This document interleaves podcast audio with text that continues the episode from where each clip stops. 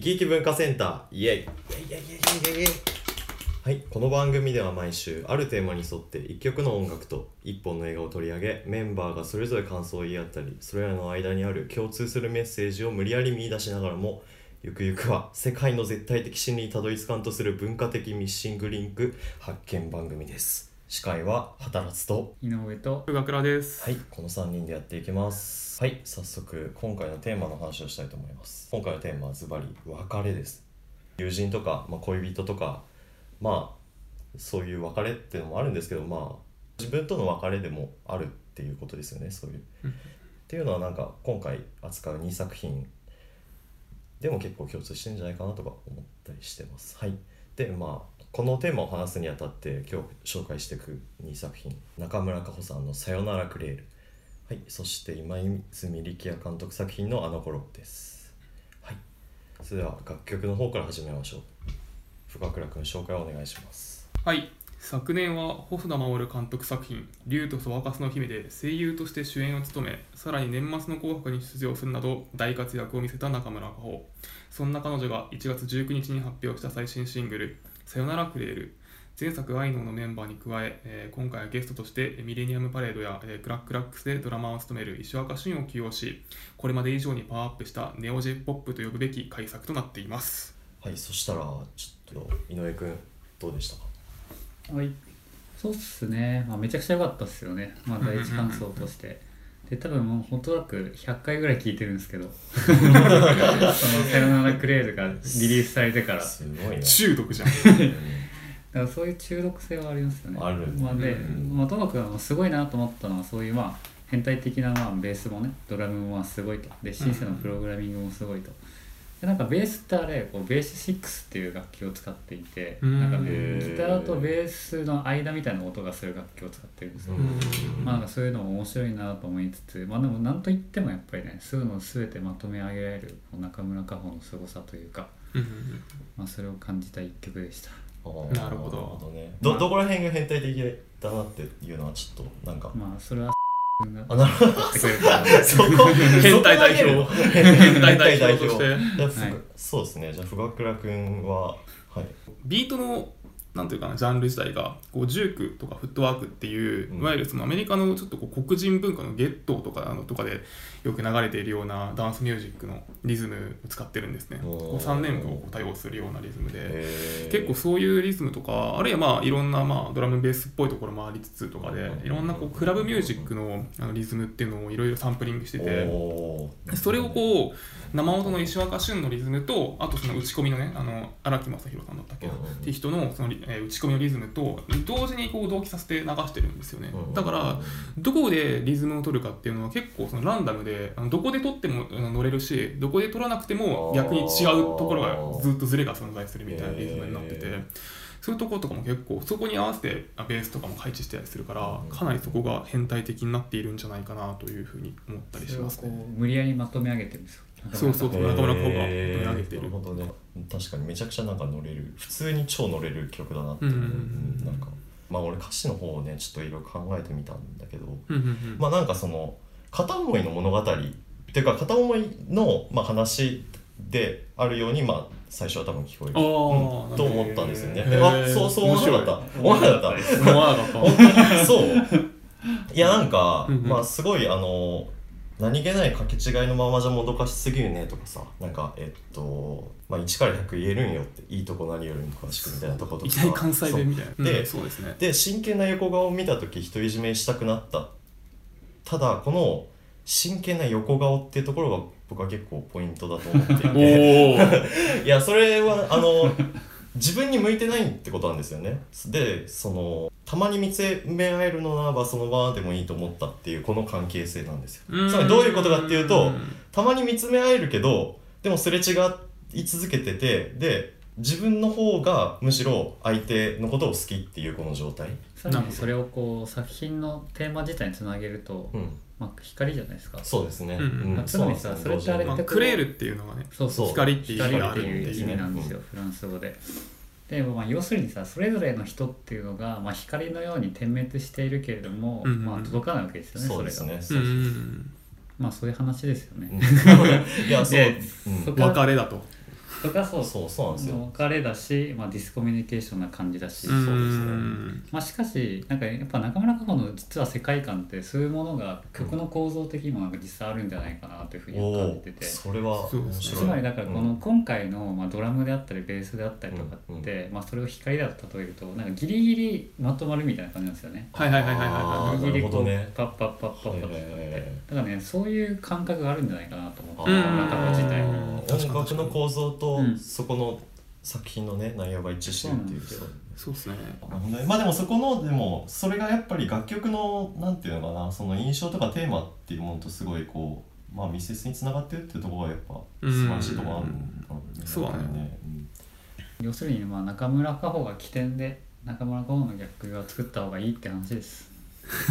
以上。うん中村佳穂天動説。そうですね。じゃあまあこういう感じでいい感じに盛り上がってきたところで後次は。半はそうですね。映画の話題に移りたいと思います。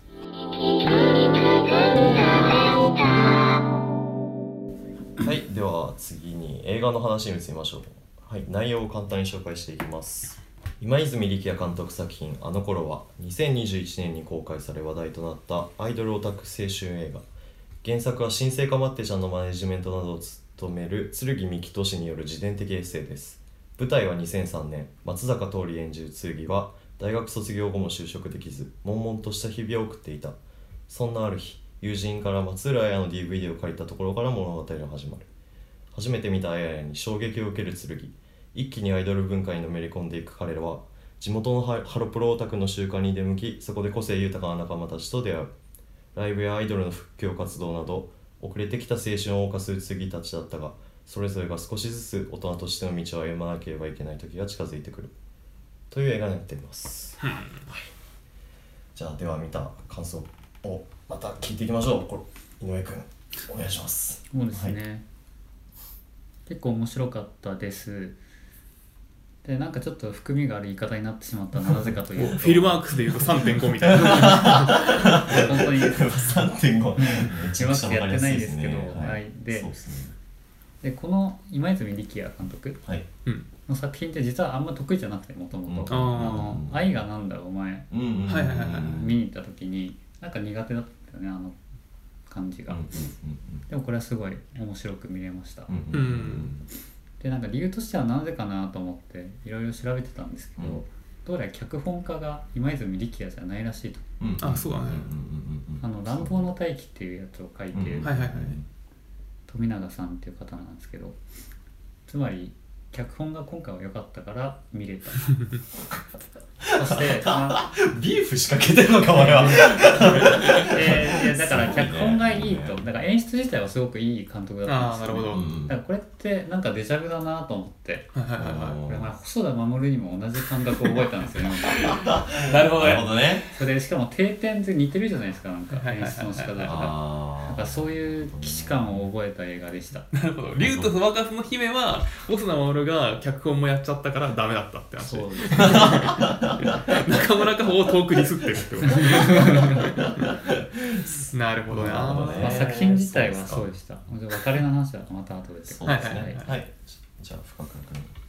これやっぱすごい感じたのはこれ自分がオタクだからっていうのもあるけど、ん。オタクって実はつながりが弱いんだよね意外とそのうん。趣味のことでつながっているっていう子って逆に趣味でしかつながってないから何かコミュニティだったりその大学とかさ高校とかあったらその学校っていうつながりがあるから逆に趣味が違ったとしてもつながれる。だから卒業しちゃうと別れちゃうこともあるけど人として馬が合うみたいな人とかずっとあったりとかするわけじゃないですか。そういうことがあるけどやっぱオタクってその趣味でしかないからそれ以上のものではないんだよね。っていうのがあってでそれがこうあの映画ってすごくそのホモソーシャル的なノリっていうのがちょっときつかったりするっていうのがあったと思うんだけどあれはむしろその過剰にしていかなければいけないってところがあると思ってて結局つながりってもの自体の根拠が弱いからどんどんどんどんそのホモソーシャル的なつながりの過剰にしていくことでしかつながれなくなっていくっていうのがあるのかなって思うんですよね。いやーそうですね。まあこれこそ本当にでもその自分たちがなんかそういうなんていうのかなホモソっぽいノリっていうのになりかねないと思うんですよねこの この現場とかも。間違いない。そうそうそうでなんかそこのなんかこうくさびになるなっていうのはちょっと見てて思うよね。客観視できるなっていう感じはちょっとあるとホ思う。モソのきつい感感じなかったけどね俺。あそう。あの頃に。あうん。そうですか。あーなるほど。いや俺結構感じた。えぐいなって思った。うんどこに例えば？えなあのエロビデオをこうさなんていうのかな？いいじるくだりとかさなんかエロビデオ見てなんかうんたらかんたらっていうくだりをそのみんなそう 家に集まった時にするわけじゃないですか。そこら辺とか俺はなんか結構きついんだよね。なんか正直。男子校のり。男子校乗りっぽいなって思っちゃうし断絶を感じ驚驚愕だから。